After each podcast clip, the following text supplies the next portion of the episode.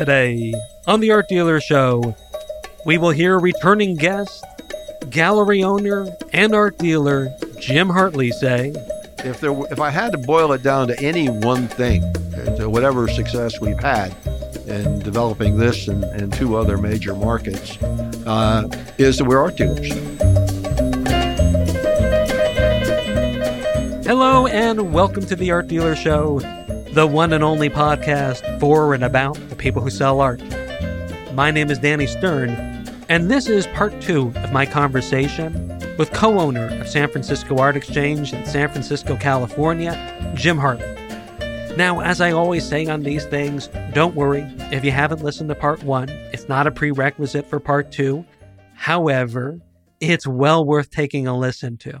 As a matter of fact, I kind of insist upon it. I mean, just as a friend here, you really want to listen to this one.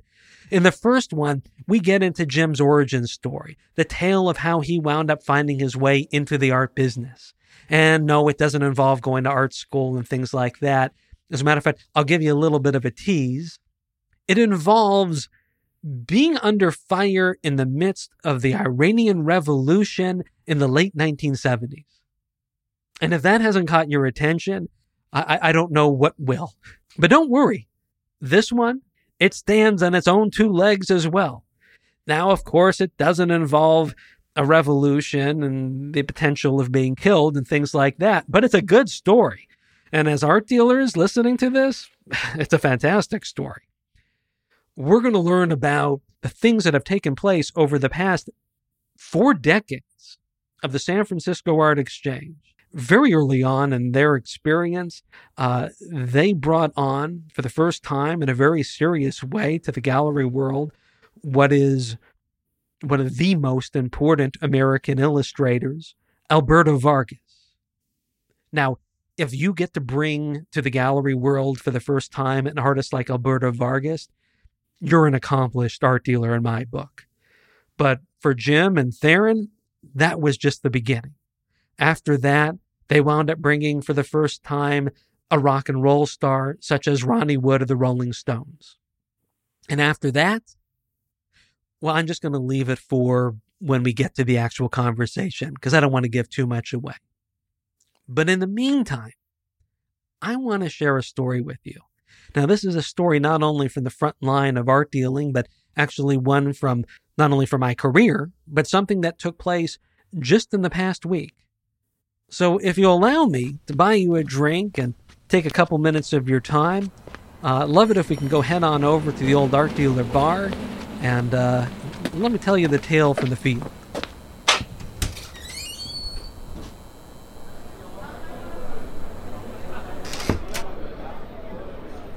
Okay. Are we all settled in? Comfortable? We got ourselves something perfect from the bar? Joe set you up right? Excellent. Now, as I said, this is something that happened just in the last week. Uh, my company, Limelight Agency, that I own with my partner Daniel, and by the way, a big shout out to Daniel. Uh, just had some surgery recently in a bit of pain, uh, but recovering nicely. Uh, we put on a show with one of our partner galleries, Mouche Gallery. Now, Mouche is in Beverly Hills, California, and uh, when they put on a show, they really put on a show. And it was for one of our marquee artists, Tom Everhart. And this show, this was a big deal show. It's been a year in the works. About a year back, Tom started painting a brand new collection that would be just for this opening. Every little detail, every square inch of the gallery planned out by Tom. And the gallery? The gallery did it by the number. Fresh coats of paint. Made sure the gallery was spotless. Weeks back, I started training the art dealers along with Tom about the artwork itself, stories behind it. Videos were made at Tom's studio over the summer, documentary pieces to be shared online and with collectors in the gallery about this entirely new collection. Not just one video, but two video about his new collection called Waves and Bubble Baths. Art dealers, they did exactly what art dealers are supposed to do. They started setting up their lists early on, VIP collectors, people who had been very interested in Tom's work, collectors who would be perfect for that open. They started their phone calls early. They started telling their collectors about the seriousness of the collection and how wonderful it was going to be and the importance of it. They started setting up previews of the artwork that would go on in advance of the opening itself. All the things you want art dealers to do. An expensive full page ad was placed in a very fashionable art magazine.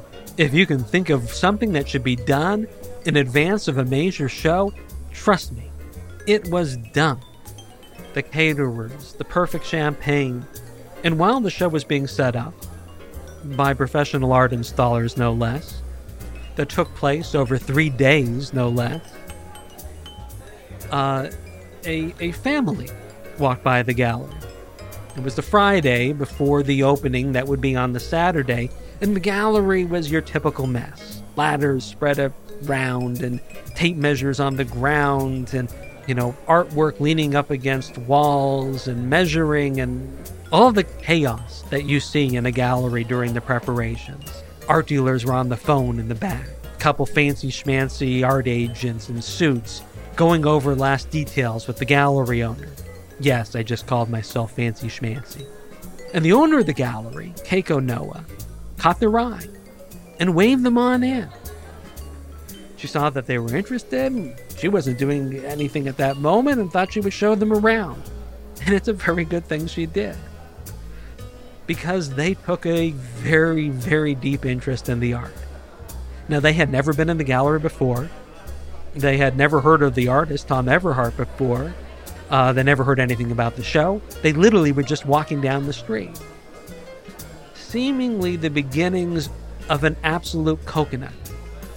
And the next night, they showed up, came to the opening. They got even more excited, met with the artist, got their picture taken, and by the very next day, they had a shopping list that, well, I'm not going to tell you the exact amount that it is, but let's just say you can buy a relatively nice house in Los Angeles for the amount of money that this artwork added up to. And they wanted the artwork for one particular wall in their home. So all that needed to happen at this point was for their house manager to measure that wall and make sure that the one key piece, the biggest piece in the show, the most expensive piece in the show, the piece that if you sold just this one piece alone would pay for the entire show, would fit on that wall. Which, of course, is the moment that all of us art dealers hold our breaths and pray to whatever gods we believe in. Let's just call them the art dealer gods. And sure enough, house manager called back up and said it fits fits perfectly.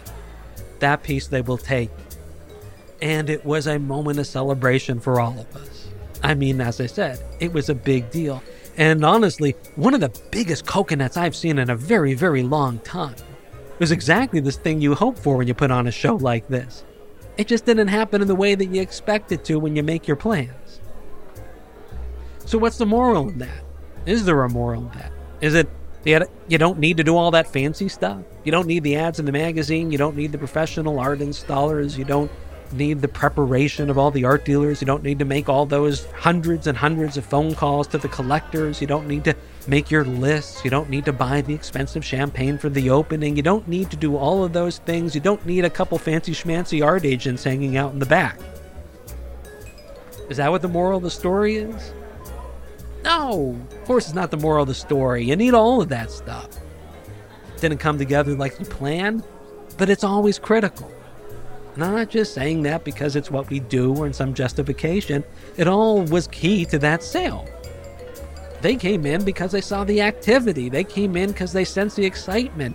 They got validated in liking the artwork because somebody showed them the fancy ad in the fancy fashionable art magazine. I saw the video that was playing in the back of the gallery. They got excited about buying in the moment. All of it was important. But that's not the moral of this story, really. It's actually not why I'm telling the story at all. Just thought it was kind of interesting. The reason I'm telling you this story is about what happened next. And what happened next is this. After all the excitement, after the big opening, and all the celebrity friends of the artist came by in a packed gallery with all the security. After that had all winded down, the after party at the nightclub after the show was over too. And after I returned to my home in San Francisco and start recovering from what was a very long week ahead of time, I uh, I got a text. And I'm going to read it to you right now off of my phone. It's not happening! Exclamation mark, exclamation mark, exclamation mark. The text had come from Keiko, so I didn't need to be told what its is. Its is the sale, and what's not happening is the sale. The next thing that came, now that I was holding my breath and my heart was stopping and sputtering, was another text from her. He went to measure the wall by himself. Dash. So he said, and it doesn't fit. I didn't need to be told who he is. He is probably the house manager, and I knew what wall it was. It was the wall that they needed the art to go on, and clearly I know what doesn't fit. What doesn't fit is that biggest painting in the show that was going to pay for the entire show. That perfect coconut was no longer perfect. Doesn't fit. I was in a. Well, I had a drink or two, so I wasn't in an entire panic, but I, I was pretty uh, uh, breathless. And then, well, I'm not gonna, I'm not gonna tell you the rest of the story here. Um, you know, it's really more Keiko Noah's story, so I, I think she should tell it. And uh, hey, hey, Joe, Joe, can you bring over, uh, bring over the house phone for a second? Okay, thank you very much. Um, let, us call up Keiko, and uh, I'd like her to share this with uh, with us. Uh, she knows I'm going to be calling, so it's not going to be any surprise here.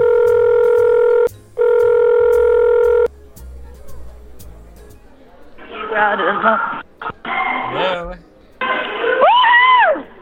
We are family. Hey. okay. Is that how you answer your phone at the gallery? Okay, I'm moving to the back. Okay, Sorry. that's no problem. That sounds Everybody good. likes it. They keep come dancing in. It's working for us. I wanted to go over that sale that you had right around uh, the time of the opening from last week. Oh, okay. So they called you up and they said measurements are good. We're going to buy the piece. Fantastic. Yeah, so that was amazing. So they met with um, the artist on the night of the show, and then we were very excited and went home to measure their wall space. So no problem. Everything's good. Everything was perfect. But then what? So, um, you know, we had arranged to deliver the piece, you know, in the next couple of days. And right the day before we were going to deliver it, they called me back and said that they didn't, that it didn't fit anymore, that the inches weren't working and they don't know what happened. And they measured it and they don't understand why. They had a tape measure and it just didn't work and it's off and we're short by, you know, six and a half inches. You know, the piece was too large. So I thought, this is this just an excuse? Like, Did they change their mind? You well, know. exactly. That's what I would be thinking myself. Um, but he seemed quite flustered, you know, and, and he was very apologetic. And he's like, I don't know what happened. I don't understand why this doesn't fit. We measured it. I'm sure it's going to fit. I'm so sorry. And um, so I said, well, and the guy you're talking to, he's like the house manager or something, right? yeah, her assistant. And so we moved forward, and he, he just was baffled. I felt sorry for him. I was actually consoling him. I'm like, okay, well, don't worry. Maybe something else will fit. then he calls me so- back and he says, oh my God, it'll fit. I have the wrong tape measure.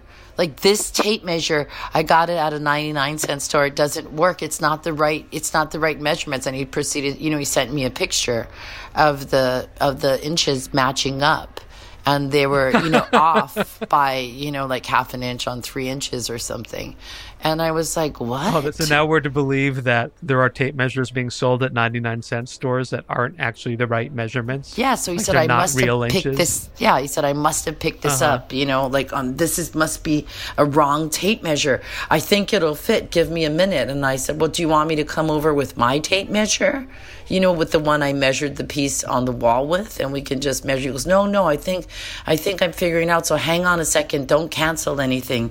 You know, just give me a, give me a few more minutes. And then he called me back and told me that this tape measure is actually a, like something's wrong with it. And it you know and it's the wrong measurement and that you know that there's chinese inches. What the hell are Chinese inches? that's what i said. I'm like is this for real? But he was genuinely you know distraught and when we got there he showed the measurements and one of his aunties was there they were all from um, china um, they were very sweet and i said yes you know i'm so glad and, she, and i said you know the inches and she goes yeah well that's chinese inches and i'm like okay she sounded like you know she knew what she like it was something real Like That that's something that all Chinese people use. yeah in china Yeah, and- I looked it up later. It's called a kun. Yes. Well, the con almost ruined my sale. No.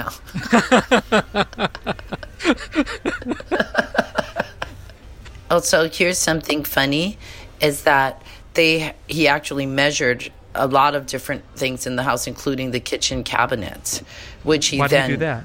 but because they they you know they're redoing a few things and so he measured uh, the kitchen cabinetry and had to remeasure all of that you know to get the right specs So he ordered a whole set of kitchen cabinetry on this this Chi- ton. yes on this chinese measuring tape Okay, well, well, well, thanks for sharing the story. no worries danny Are you, are you gonna a go back to dancing? yes we're gonna go back to dancing in the gallery All right. Talk to you later, Keiko. thank you Asian inches. Asian inches.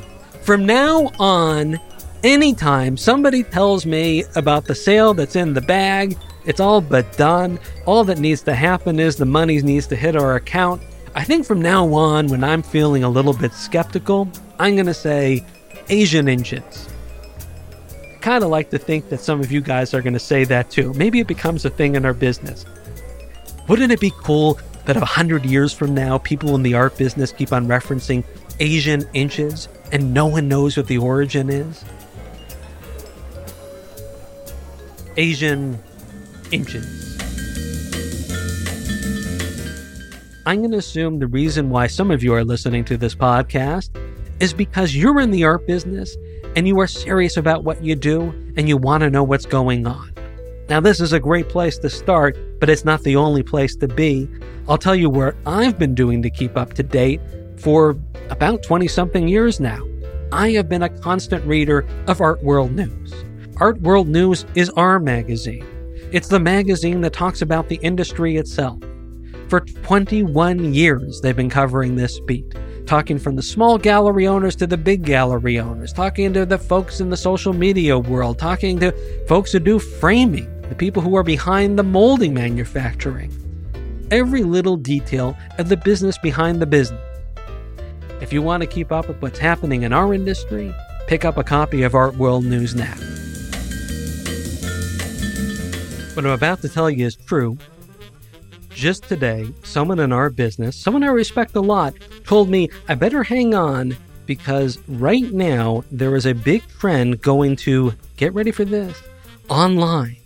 That the entire art gallery business eventually is, is going to become an online business. Do you know when the first time I heard this was what the trend was going to be in the art gallery business? 1994. Heard it again in 95, 96, 97, 98. You get the trend. I've been hearing this forever. And the fact of the matter is, we are a touch business. We are a business of meeting people. We are a business of actual experiences. It's where it's always happened, and quite frankly, it's where it's always going to happen. Why am I telling you all this in an ad? Because there is a place that all of that takes place. It takes place in the art fairs. In particular, it takes place at the fairs put on by our sponsor, Redwood Media Group, who you can find at redwoodmg.com. They put on Art Expo, as well as many, many more shows that take place throughout the year at many cities throughout the country. But coming up next is the brand new Art Expo of Las Vegas, and followed by that, the old time traditional one, the big one that we've been going to for a very long time, Art Expo of New York. I'll see you there. Today on the show, we have part two of my conversation with co owner of the San Francisco Art Exchange, Jim Hartley. Now, as I said on the top of the show, you definitely don't have to have listened to part one to enjoy part two, but I highly recommend it. And if you did listen to part one, you know in that first part, I gave a really nice bio or introduction for Jim before we got into the part one conversation. So I'm going to forego that this time. What I do want to talk to you about is my experience with Jim and his gallery. Now, as I've mentioned maybe in the past, the San Francisco Art Exchange was the first gallery that I worked at. It's where I made my bones, if you will. It's uh, where I learned some of the basics of our field. But back then, I learned something much more important than just how to sell art. I learned how to survive in this field. I learned what was probably very key to lasting as long as I've lasted so far. And it was something simple but critical that you have to be nimble. You have to be able to turn as the wind moves. You have to respond to things in the moment. Now, I could have figured that out over time too. If you stick around in this business, you observe it and you kind of get a sense that that is the person you need to be. However, even though we all can observe it, many aren't able to do it. And often the reason for that is the real thing I learned from the folks over at the San Francisco Art Exchange, Jim and his partner Theron, and, and quite frankly, the other people who've worked with them too. And that is, you have to know what your role in this is. If you're to think of the art business as a sailboat in the water and the open seas, the turning on the dime, the twisting and turning, well, that's just the, the movement of the wind and the weather above. But the thing that keeps you upright, thing that makes you survive, that's a, that's a keel that reaches deep into the water. Longer and the deeper that keel is, the more likely you will not tip over. You will not come apart in the storms, that you will not break apart when you have to respond quickly that metaphoric keel. Well, that's that sense of knowing who you are that I'm talking about. And if ever there was an art dealer, and if ever there was an art gallery that had a clear understanding of who they are, deep feelings about that, it's Jim Hartley and the San Francisco Art Exchange.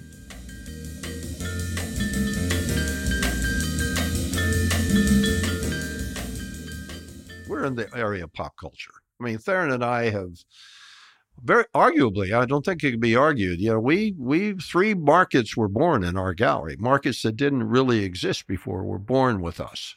And That's it, right, actually. Yeah. And it came and it came and it came through us just being fascinated with the art form and the message and what was came about as a result of it. I mean, you look you just you look at music. I mean, look at what you've done with music. Look what we did with music. There was no there really was no gallery level art market when we started with Ron Wood. No, it was a sideshow at best. John best. Lennon did some stuff, and but it was that was more celebrity, and he wasn't doing rock and roll. He was rock and roll, but he wasn't doing it. Uh, it it didn't really exist. And when we teamed up with Ronnie after having done what we did with Vargas, we had we had people that we had millions of dollars worth of sales with people selling buying into the six figures, beautiful original Vargas paintings and drawings and when Phil Carson came along. Okay, well, I, am going to roll you back a little bit here, though. Let, us talk about Vargas before we get back into Ronnie Wood. Let's okay. let's put let's put one cart before one horse. That's a very appealing subject, Vargas. yeah, always a pleaser. Maybe maybe just to lead into it uh, uh, for those who might be listening, that Vargas painted very beautiful ladies, and he's incredibly famous for it. And starting back in as early as 1919, he worked with Ziegfeld of the famous Ziegfeld Follies in New York, which was the top of show business in its day. And many of the top Hollywood starlets came out of Ziegfeld and went to Hollywood after the Depression hit in 29. Ziegfeld went broke, those very expensive shows, but Vargas was the painter who was doing Ziegfeld's painting, promotional posters, and the like. Depression hit, they went broke. He had been there 11 years. He was quite well known in New York for that. He did a lot of society portraits, but he painted beautiful, beautiful ladies. And, and his best work really came from this era, even though he went on to become incredibly famous. And most other, of us, for other things. Well, most of us really got to know him first, probably either through the pinups that we see in the movies from World War II. You know, the soldiers would pull out of Esquire magazine and paint on their airplanes as well as later on the uh, artwork he would do for Playboy magazine under the same uh, tradition. But you had an unusual experience. This is an artist who's as famous as any artist in American history in the category of American illustration. And I mean, So in the grand circulation of sense. the magazines, yeah. Right, huge. Millions know who this artist Hundreds is. of millions, you know, and through the length of the entirety of the century. But this had never gone into art galleries. it had never been, for sale before. right. And he died and it still hadn't been for sale. Exactly. It's almost serendipitous. It's an accident that you that first kind of stumble into this. I suppose if there's any uh, moral at the end of this story is do what you say you're going to do. So Theron and I had formed our little our gallery. We we spent we spent a year up on the uh, tenth floor of a building, uh, brokering from phones and So And you then- you've now broken away from the gallery. You guys Yeah, met each we, other and out. We got a space uh, uh, overlooking Union Square was our big uh, claim to fame. Looking out our window, we could see it, and uh, so we, we were brokering uh, from from there, and we did okay. We're doing well, uh, but we were it was killing us not to be on the street to meet people. Nobody was walking into the tenth floor up there. We weren't New York, you know, San Francisco. You don't do that, and uh, especially in a building that didn't have a lot of other galleries. And so it's going to be killing you in particular. No one knew to talk to an entire day going by. so we were aching and to get on on the street and we wanted to be able to talk to more people so we wanted to be in a better location where more people walking by and and so we had we kind of had the dough to do that at some point so we got a space on geary where we are to this day but we we got in there and so we literally had only been in business for about a year and a half and our whole thing is we we formed ourselves a San Francisco art exchange. Like the New York Stock Exchange buys and sells blue chip stocks, we fancied ourselves as uh, as an exchange through which one we could buy and sell blue chip artwork. Now, one time we even had kind of a corny idea of having a big board like the New York Stock Exchange has, a Picasso and all that. That was that was silly, and we got past it. Yeah, I'm so quickly. glad that it was one of those ideas that you you take and get rid of. You would have figured it- that out about three days Yeah, into putting up the board. Yeah. you know, people trusted us. So we could, we didn't own a lot of art. You know, they consigned. We had beautiful Miró aqua tints and lithographs, and we had, yeah, Picasso. We had etchings. We had different things like that in the gallery. And the idea was, you know, but if someone came in and asked us for something else, Erté sculptures, Erté gouaches. I mean, there are other things that we we broker things like that. One day, a guy walks in, and he's I'm talking with him, and he says to me, "Can you get Vargas?" I said, "I'm sure I can." Uh, yeah, let me let me look into it. And, and so I didn't. All I knew about Vargas was Playboy at that time. I didn't know about all the rest of his career, which was incredibly important. But so all I could think, I, I told him I got his phone number. It was before the internet. I got his phone number, and I said, "Let me look into it." Well, when I say about do what you say, I had promised the guy I was going to look into it for him, and I have to believe a very large percentage of dealers that would have been the end of it. Nothing would have happened, or maybe a couple of phone calls to some dealer you knew. Do you have? You're a Var- right. Do you have a Vargas? I don't have direct access to this. Yeah. It could be a lot of chase. He hasn't told me if I find it that I'm going to get a specific amount of money for my effort. There's no guarantees. So what did I do? I called Playboy. I got on the phone and I just wouldn't get off the phone until they would, and I wasn't a jerk about it. I just, you know, I said, oh, thanks. You know, I said, doing this. Uh, I know Vargas is there. Okay, who's in charge of your art collection? And Vargas has been dead for a number of years at Well, this point. Well, he had just too. died two years before. Okay. At that at that point, he had died not even two years before, Mm. about a year and a half before. But your timing sucks. Well, anyhow, so after talking to a few people, I got passed through to Barbara, who was in charge of their art collection. Um, it was a very beautiful conversation. It wasn't like I want to sell something or that or that. It was like I really love the story. Guy's interested, and I'm just trying to figure out. I promised him I'd look, and the only one I could think to call was Playboy. Was Barbara art department or archivist or? She was in charge of. She was an archivist. Yeah, she was mm-hmm. in charge of their collection and where where it got sent to be hung. It went to the clubs or where did it go and. And so, but just so what she, t- so the idea was is have interested in selling any of his Vargas. And you know, she told me in, in several charming ways that no, he really wouldn't be interested in doing that. But at some point, she says to me, Well, you know that Vargas died in December of 82. And she said, Have you talked to his niece? I said, No. Why, why would that be? She said, Well, his niece and nephew inherited all the artwork. Maybe you should talk to them.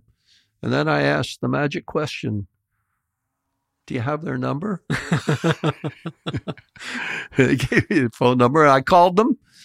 And and they because he had died without a will, they were in probate, and it was like a two year probate, so they couldn't sell anything either.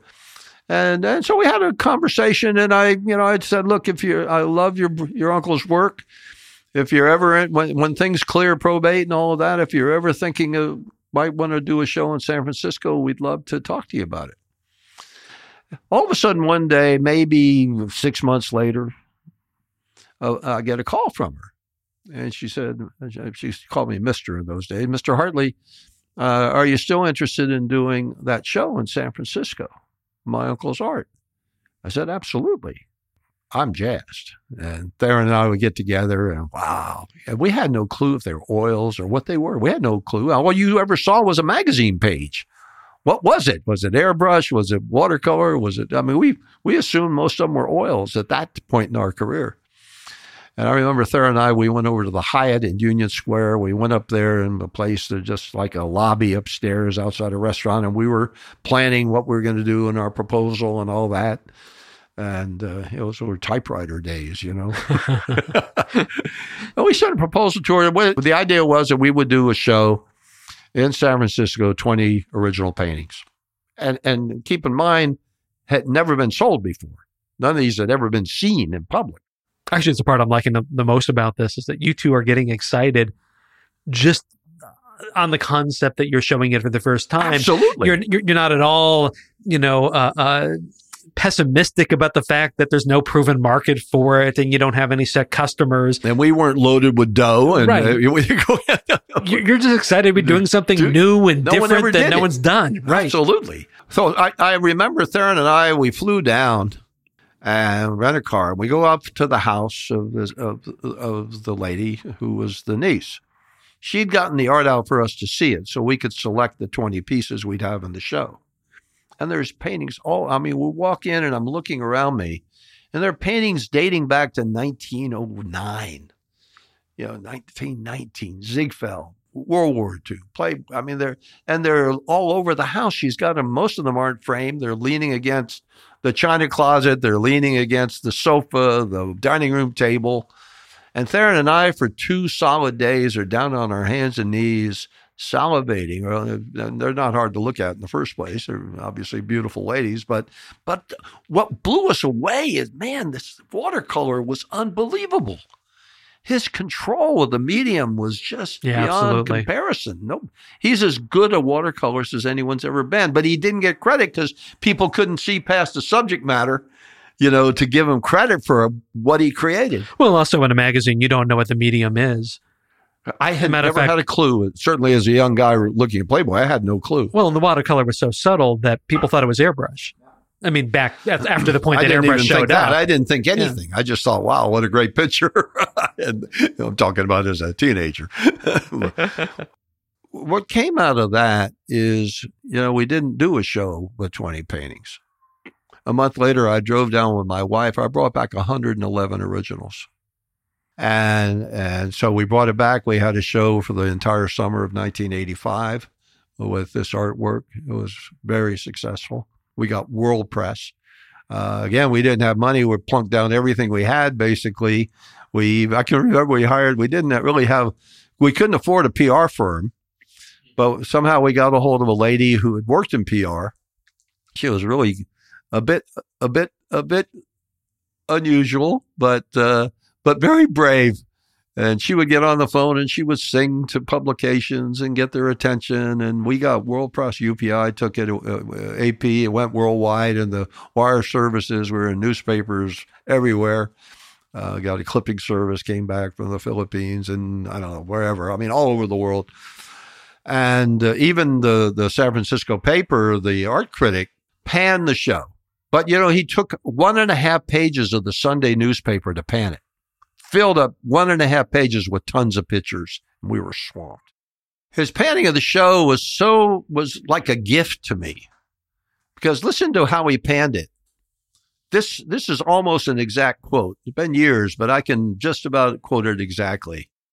Why would an artist do with a paintbrush, watercolor paintbrush, that which could so easily be accomplished with an airbrush?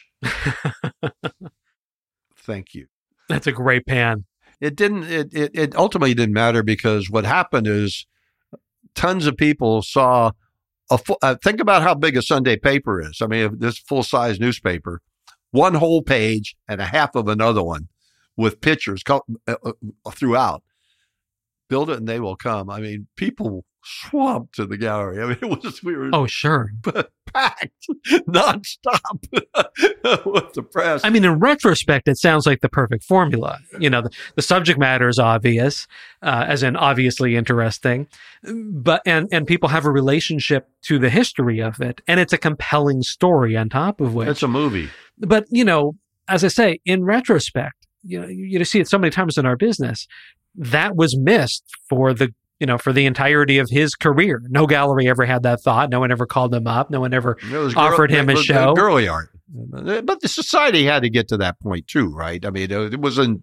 We represented it as an art form, and that, and I know, I mean, the the uh, the estate was was was wise because what they understood, they weren't putting it in a gallery selling girly art, and they had when when I first talked to her, I remember her telling me that she had a list and I was number 17 on her list of people who had called with interest.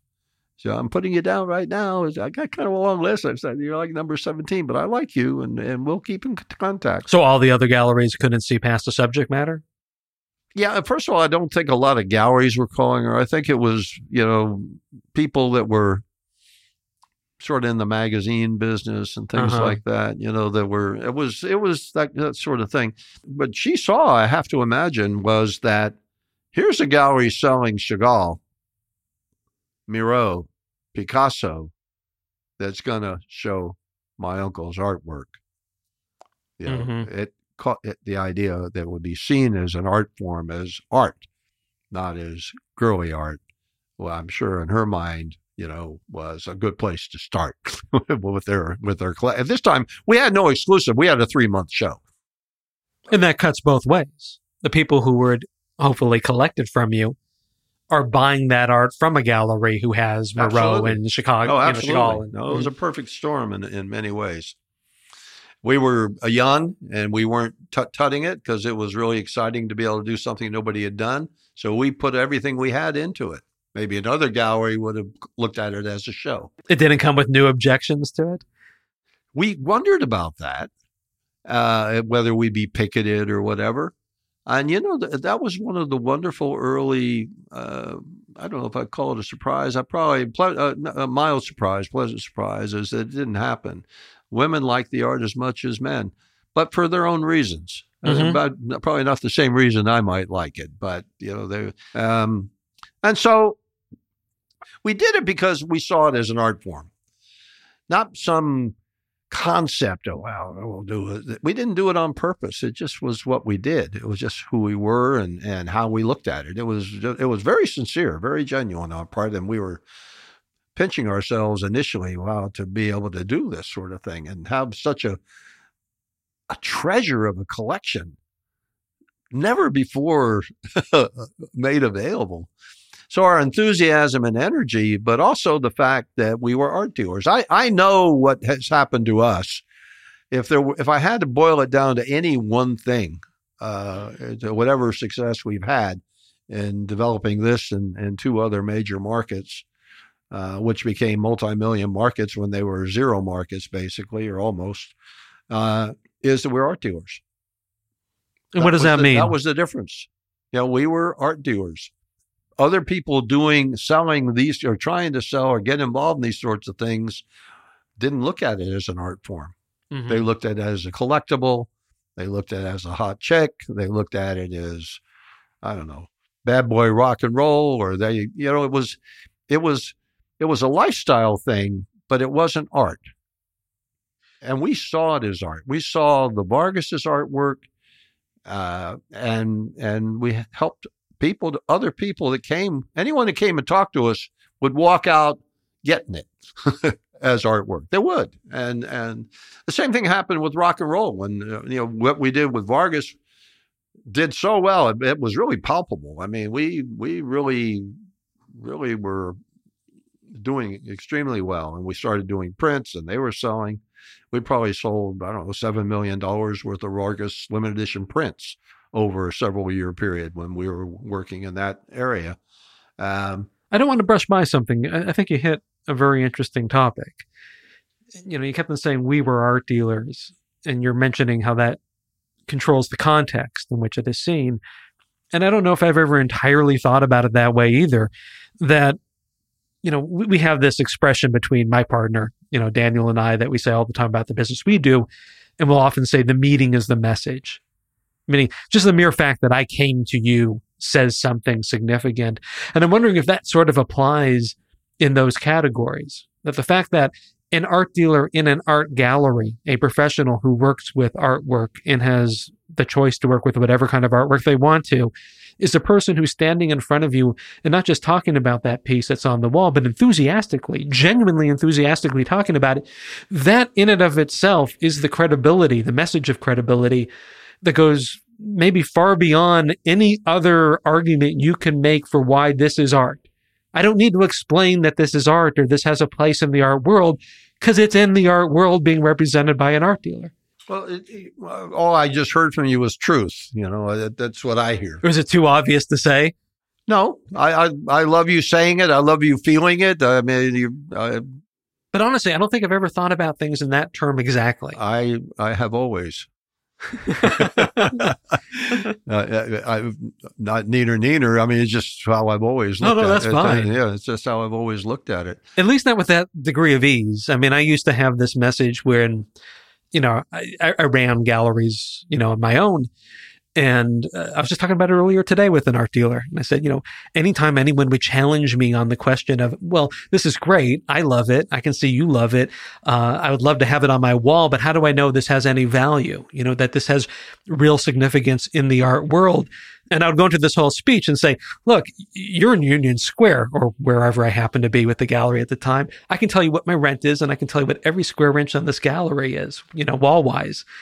And I can hang any piece of artwork I want on these walls. The mere fact that I lend these valuable gallery walls to the art that I choose to put on it, that is your answer. I've said variations of that exact thing many times in my career. Know, Maybe I was copying you.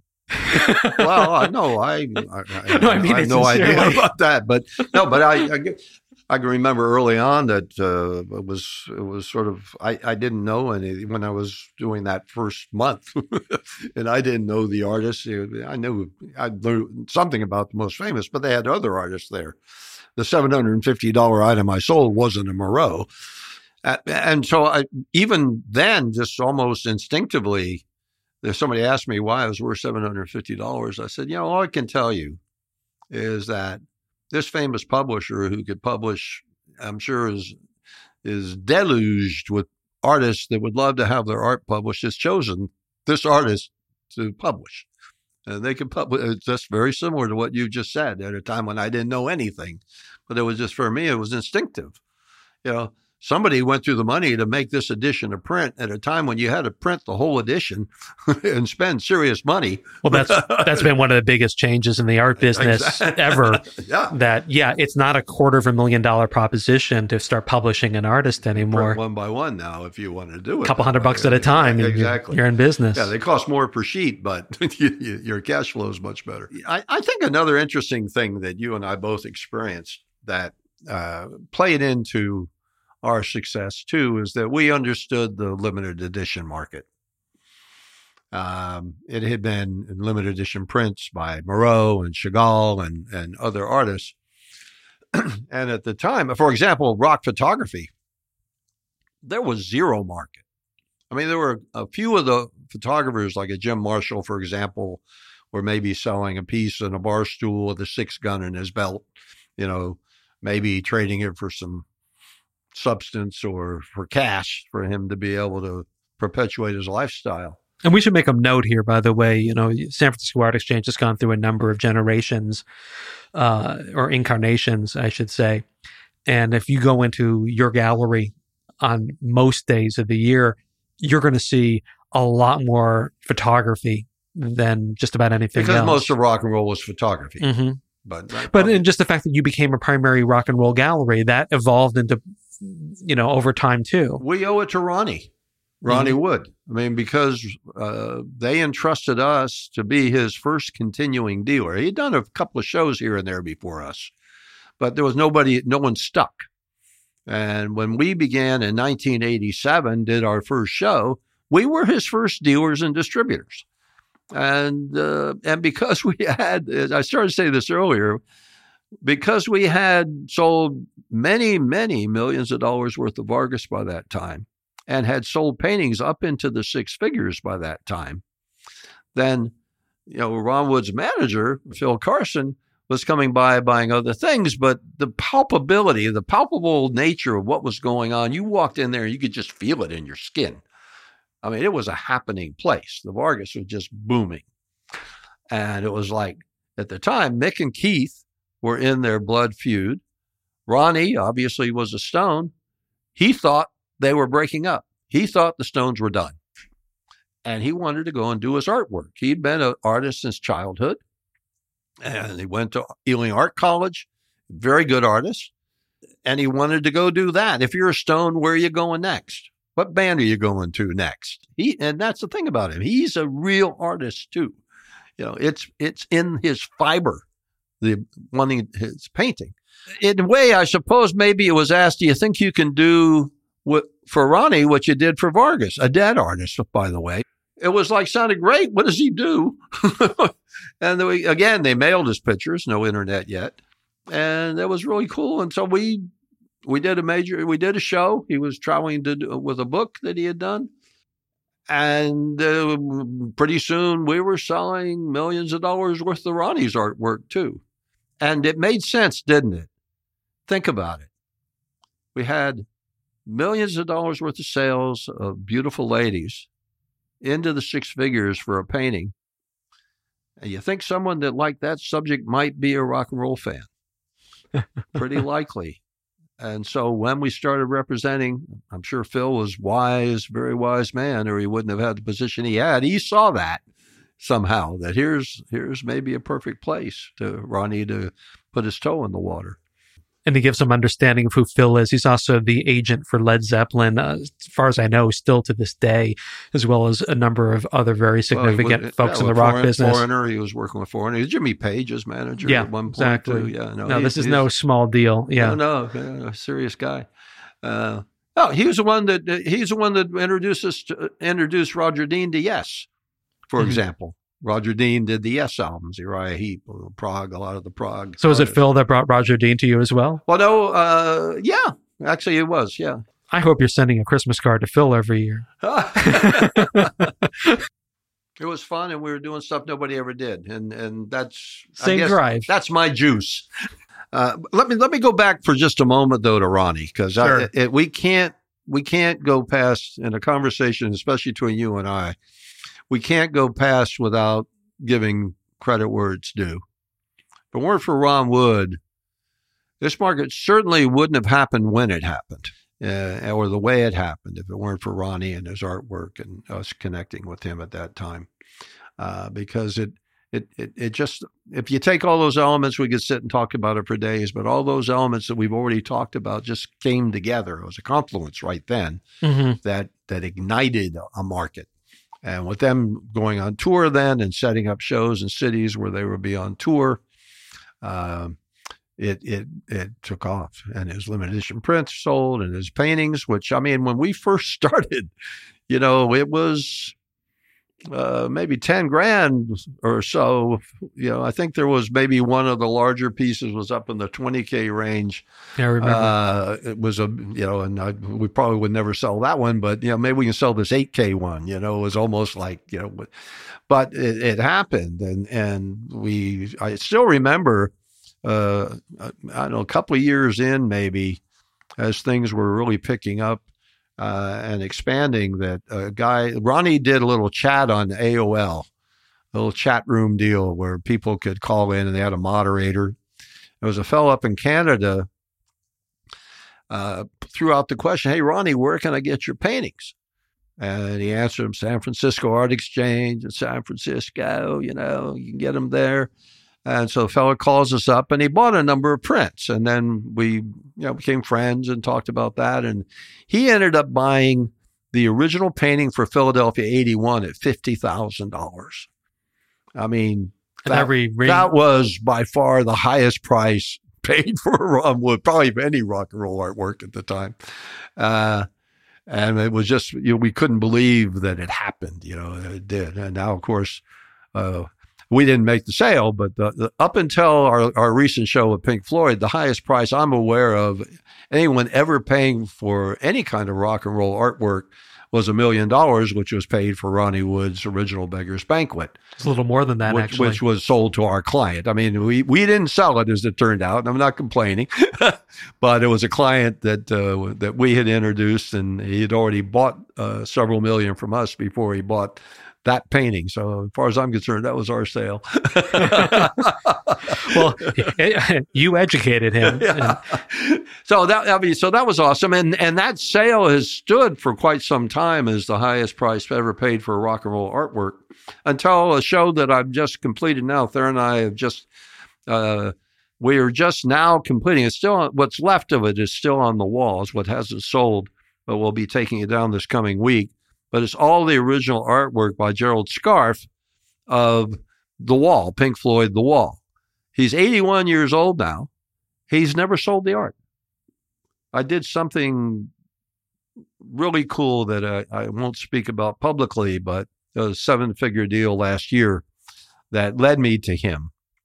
And uh, and it, it, it, gave me a good entree with him. And I floated the question at some point, you, I know you did the art. Do you have any left? It turns out I've got it all. He's never sold any of it. It's never been for sale. So we just had the first ever exhibition of the entire, well, I represent the entire works, but the best pieces uh, from the wall, including the Scream and the Mother. If people who know Pink Floyd, has uh, all the main, the original uh, conceptual paintings that were were the concepts for the movie and for figures that were used in the concerts and such. But we sold a painting in this show at 1.85 million. And that way by far is the highest price ever paid for rock and roll artwork. And eh, you know, the fellow that ended up buying the 1.85 million dollar original Scream is a, obviously a very wealthy man uh, has sold a company and building others now. And he just said, I wouldn't be who I am without the wall. He said, it changed my life. You know, and uh, wow. Uh, by its nature, it's, it's another part, another leg of a, maybe a 20 page, uh, 20 page, 20 leg stool is that it's popular that when we do something by its very nature, it gets a second look. You put out a press release, it gets. If you're doing it for the first time, if it's the wall, it it has it has that built-in uh, glitz, if you will. People listen, they look. You see Marilyn Monroe. I mean, we're we're dealing in many other areas, or in film, and in fact, now our film is is maybe uh, even starting to compete with our rock and roll credential. So we've got some really major film things. We got we now have exclusives on that we're beginning to promote and press and Uh, so it, it's across the board, whether it's civil rights. You talk about Shepard Fairey earlier. We're doing an Obama exhibition right now of the lady who was the exclusive photographer during the uh, uh, the entire campaign, the 2008 campaign.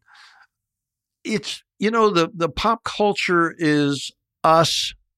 It's our lives. It's our lifetime, and we're part of it. Now we were observers, but we're part of it, and every one of us had our own experience with it. The the artist has a story. We have a story. The the moment that's captured in the painting or the art or the photo- photograph has a story. But another story, and the most important one, is the relationship of that person now standing in front of that that artist's artwork or photograph that they had their own personal interconnection or relationship with that time in their lives and what was going on with them. You want to call it, um, you know, memories, uh, nostalgia. Sure, it's that, but it's so much more than that. You think about what did 60s rock and roll do? I mean, corny maybe, but it, it got through the Iron Curtain. It seeped through the bamboo curtain it gave voice to people that didn't have a voice. It gave words, it gave it gave a tone, it gave a meaning to people that otherwise couldn't couldn't uh, couldn't state it or couldn't figure out how to say it or didn't realize why they felt the way they did and suddenly they could they could reach out and caress that and say yeah that's that's that's what I'm talking about people it spoke for people so art form yes ma'am it's like we if someone came to me tomorrow with a great painting of Mick Jagger, I'd look at it and say, Man, that's beautiful. But I wouldn't be interested in representing it. It's not who we are. We're dealing with the art that comes from the pop culture, not of the pop culture. Mm-hmm. So observing and painting or, or doing something like that uh, not isn't our thing. And again, we're not snobby about it. It's just not our charter. Hey, I am sorry to break in, but I just wanted to point something out to you. We're about halfway through my conversation here with Jim, and that means one of a couple things. Either way, you fell asleep during the show and this is just playing on and on and on. Or it might mean you actually really like the show and you're having a good time and you wish I would shut up and go back to our conversation with Jim Hartley, and I will in just a moment. But since I'm pointing out that you're having a good time and enjoying this show, I'd like to ask a favor of you. And no, I'm not looking for money or anything like that. I'm asking that you help spread the word. It's about the only marketing plan that we have here at the Art Dealers Show. So if you could take the time somewhere along the line to tell a friend who's in the art business and passing that you like the Art Dealer Show yourself and that you take a listen, please do so. Maybe make a mention of it on the old social media, Facebook, Twitter, whatever it is that you guys use. That's it. And for the rest of you, the Art Dealer Show was your favorite show. Make sure to tell everybody you love the Art Dealer Show. Go back to sleep. You know, it's interesting. I've had a whole series of thoughts as you were talking about that. And by the way, I'm 100% on board with you on all of that. I was wondering to myself at first if you didn't wind up going down that path that started relatively serendipitous, right? You know, you, guy comes in your gallery and he's interested in Vargas, and Vargas eventually leads to Ronnie Wood, and Ronnie Wood has led to a thousand other things in the world of popular culture and art, as well as Vargas has. And I wonder, as you know, you feel the enthusiasm coming from you. If you would have stayed in this career or have been happy in this career, if you today were an art, you know, selling Chagall's still, you were selling more of those modern masters like Picasso or some guy who paints seascapes, whatever it is, would, would you be as impassioned? Would you stuck with it this much? And then my next thought was, well, maybe it's not just that serendipity. Maybe you found your way there because in some respects, it's the purest form of the other thing that you were describing when we were talking earlier on about how exciting it is to connect a person with a piece of artwork, to be a part of that relationship and to take them through that, for lack of a better metaphor, but seems to be the appropriate one, the birthing process of that taking place, you know, uh, the midwifery of it, you know, that maybe you were because of that taste you had for that kind of excitement, for that purity of emotion and personal importance would have been drawn to this no matter what. If Ronnie Wood's agent wasn't just across the street, if you know Vargas didn't just happen to fall into its place, would he have wound up here in the same place anyway? I, I, you know what? It might surprise you to think I haven't thought about that a lot. I, I, I have thought of it on occasion. Uh, what would we have done otherwise? Would we still be selling Chagall Moreau maybe for record price? I don't know. I have no idea. I kind of doubt it somehow uh, have uh, you, uh, you, want to know something. I, I, I, for people out there that that care or would pay attention, let me tell you about something. And I want to take my hat off to my partner, uh, basically of half a lifetime now, 34 years. We've owned 50 50. Uh, I want to tell you that we've never had one fight. We've never had one argument. We've never had a cross word with each other, not once in 34 years. I don't know how many partnerships could say that. Uh, some might say that's a weakness. When we first started to decide to have a, a, a business together, we spent quite a bit of time for a solid month going back and forth his house, my house, kitchen table, pencil, paper.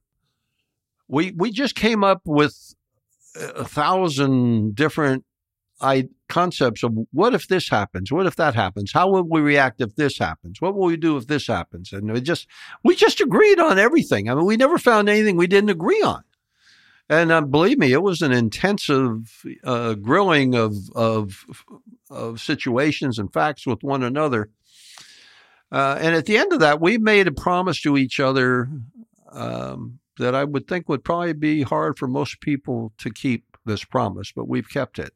And the promise we made to each other is that if we ever don't agree on something, we just won't do it. And we've kept that promise for 34 years. I wonder, uh, we have a semi spoken, somewhat unspoken condition like that, I'd say, between my partner and myself. But I think we articulate a reason for that that I wonder if it's behind yours, if you if you're coming from a similar place. And for us, it's not just out of a mutual respect, but that's there.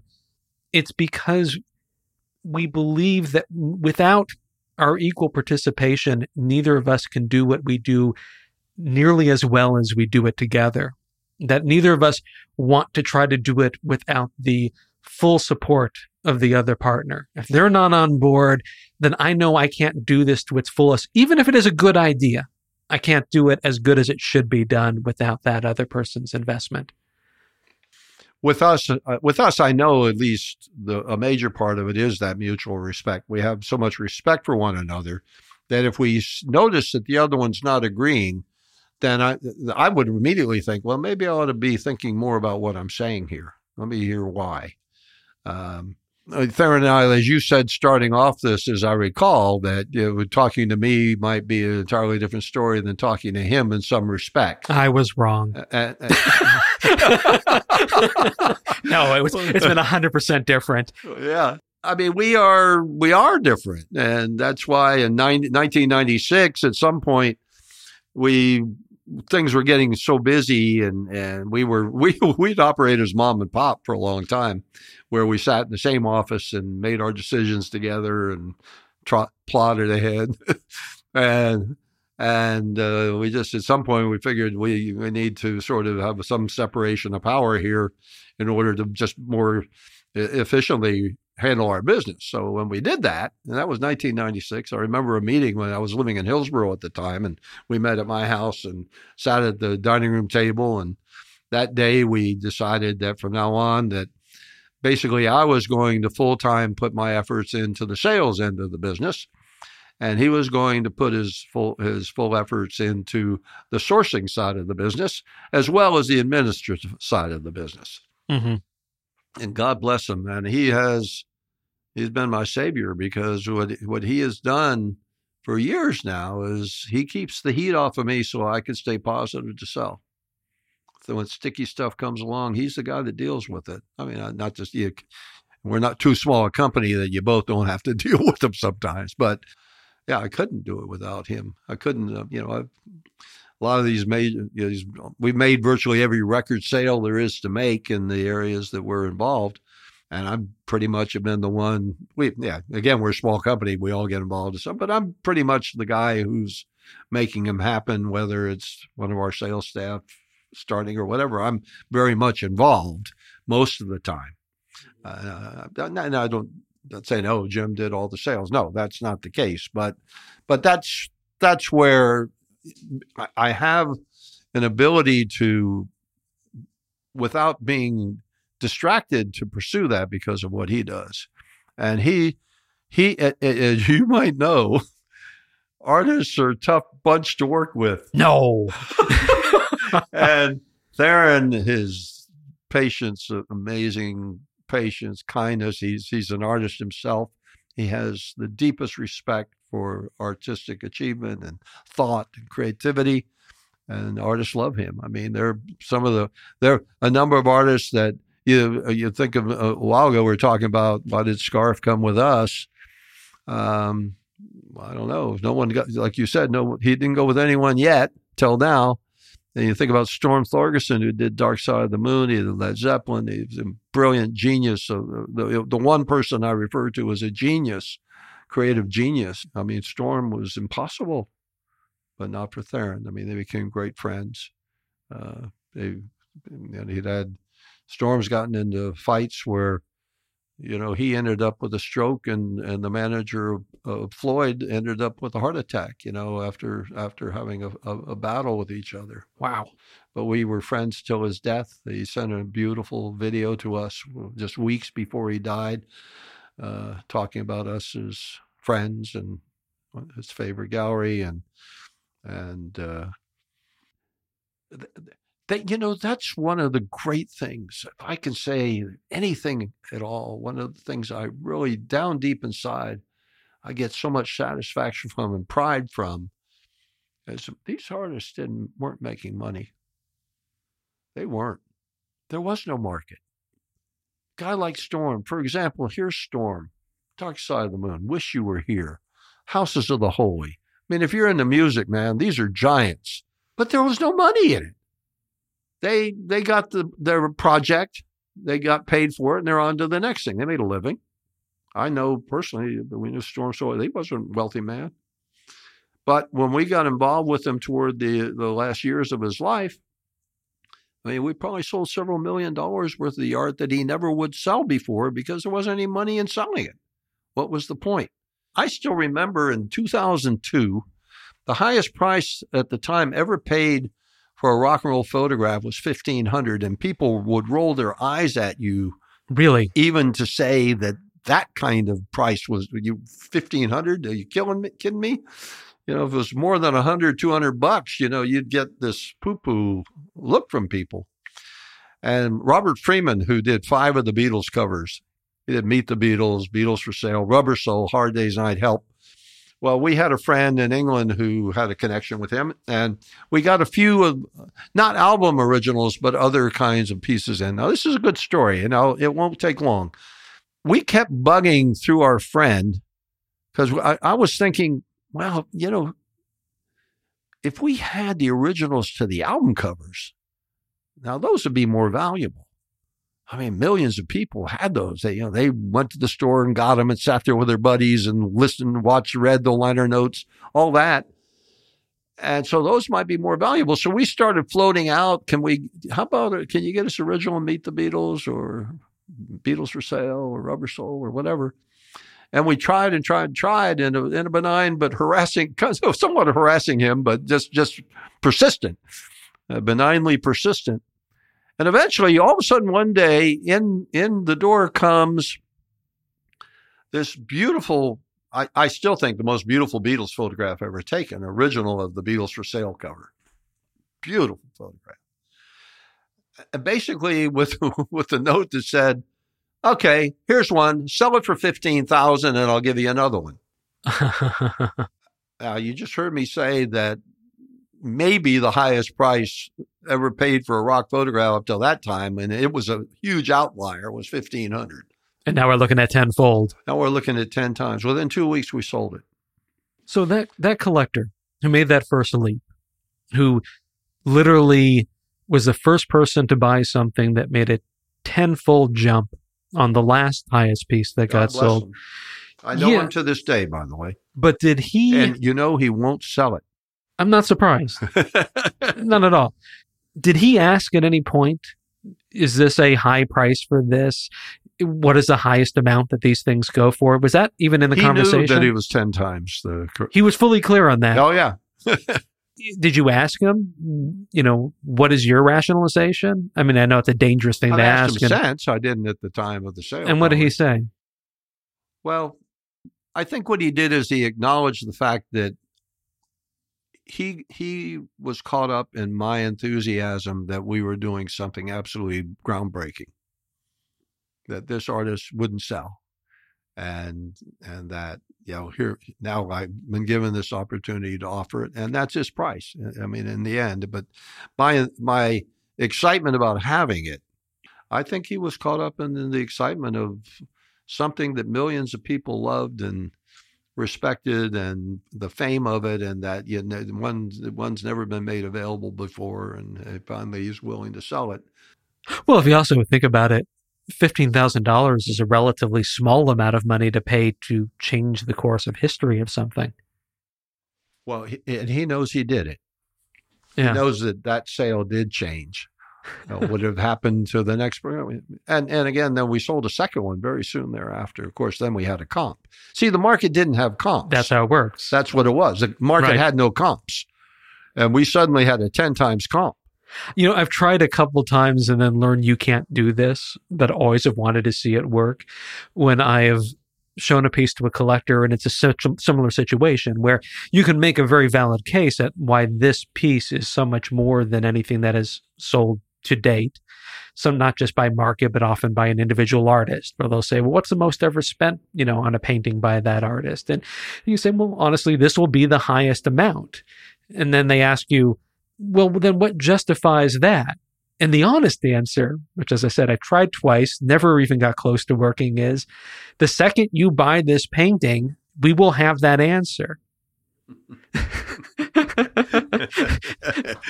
exactly you know, that's all it is. But, you know, very few people want to be the first to drink the water. but at the same time, uh, most of our record prices were so much a record price that uh, we repeatedly have had people that have done just that, Right. knowing that they were doing just that. Well, that's some of the excitement of it too, isn't it? Being the market maker. again, proving that you have a a relationship with this business that makes me wonder, you know, you would if you would have an entirely different life or even as exciting of a life if you didn't go down this course.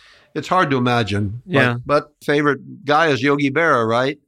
When you get to the fork in the road, take it. I tell people I got a drawer full of forks, baby. I would. Let me ask a question that might fall flat. But when I first started this podcast, I brought it up to you and I said, you know, Jim, at some point I want to get you on the mic. I mean, you're very much on my mind.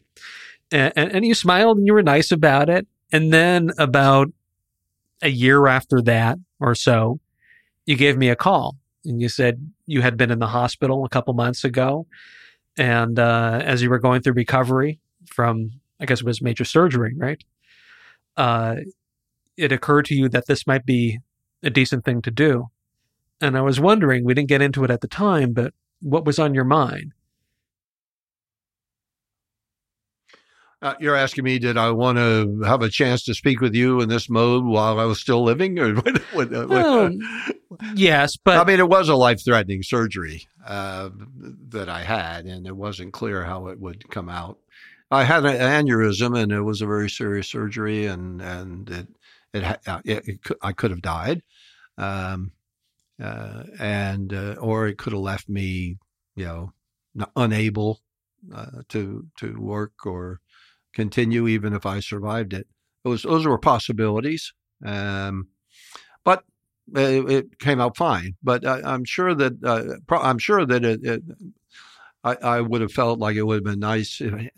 Pity if I hadn't had a chance to talk with you, a good friend and someone who really does understand and been through what we've been through and and uh, and and picked up where where we left off in, in in a couple of areas and did amazing job and got Ronnie Wood's artwork around the world. I mean, so we, you know, we are joined at the hip, and it would have been a pity not to have had what we've just now had here today. I I've loved it. I mean, it's very natural for me, as you might be able to tell. I know it is for you. Um, somebody said when I left the gallery today, uh, "Well, good luck." And I, I, said, "I said, what do don't I let him win." I said, "What good, what kind of good luck do I need?" I said, "I'm going to speak to a very dear friend about something I've been doing my whole life, or at least most of my life."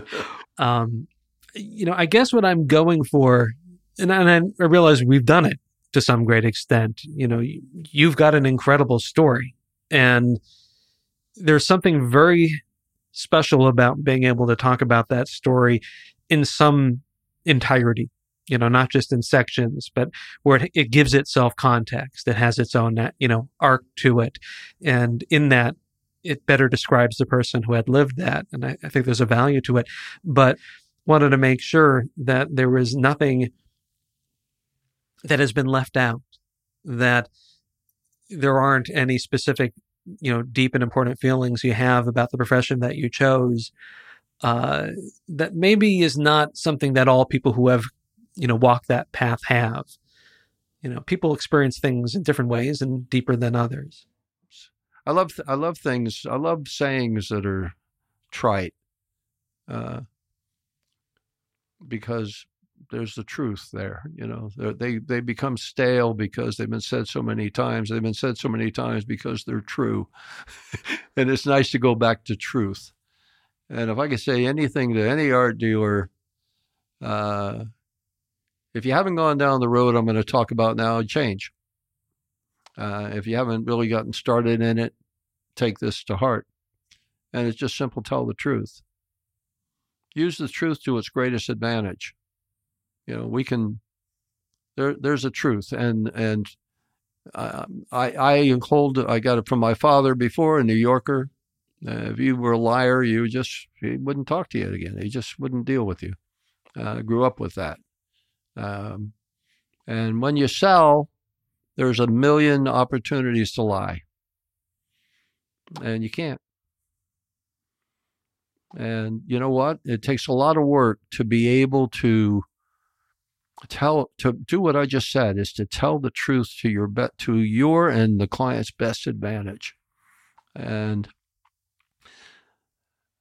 do you exaggerate? I don't think so. I think if you're really excited about what you're talking about, you're not exaggerating. You know, if you're if you're in a sense lying, you're if your if your excitement is a lie, then that's not telling the truth. So you got to get to that place. And if you can't get to that place, you're doing the wrong thing. You should be doing something else. I'm proud of what Theron and I have done. Um, we didn't do it alone. Hey, we did on the back. You know, we didn't sing the songs. We didn't make some like it hot. You know, we didn't do the 2001 Space Odyssey. You know, we didn't write the, we didn't do perform those songs. We didn't tour the world we weren't the artists that for very little money traveled with them and took the pictures or did the paintings and just barely made a living at it. We didn't do any of that. Uh, what we did was respect that. And earlier, when I was saying is that, you know, the artists that we represent, you know, they they've had a living in their older years that they wouldn't have had otherwise. And and many of them, most of them, would not have ever even attempted to sell their artwork if there weren't a, a, a, a method or a manner or a, an opportunity to, to make their art available to people who appreciate what it is. And uh, not just because there's 50 of them and boy, when they sell out, they're going to be worth a whole lot more, but because of what it means to you, because of your personal connection with that artwork in your home. Uh, and days of stress or times with your wife in the evening or with the music on or the movie on that you can nestle or sit back with it, look at that, and those memories come back. Uh, those feelings, those things like the guy that bought the Scream changed his life. The philosophy that Roger had written into those songs. Yes, why does a guy pay more money than anybody ever paid for a rock and roll artwork? Now, did I do that? No.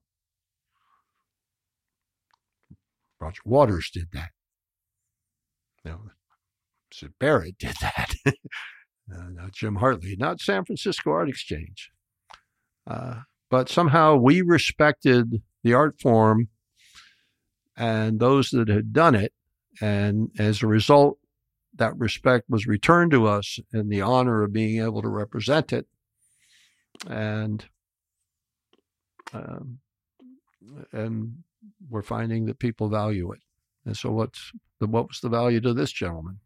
Well, in his mind, he got full value. And frankly, we had a couple other people that would have bought it too had he not bought it at that price. That called in a little too late. Did I answer your question, or was that was that yeah, okay? Okay, as an alternative answer. you, you know how I know you answered my question uh, because you once again have inspired me. It's there's not many people I get to talk to in this industry that have an ability to make me feel a little bit more excited and a little bit more proud about what I do. So I think that's a that's a great way to end. Thank you Thank you for before and thank you for this. Thanks for hearing me out.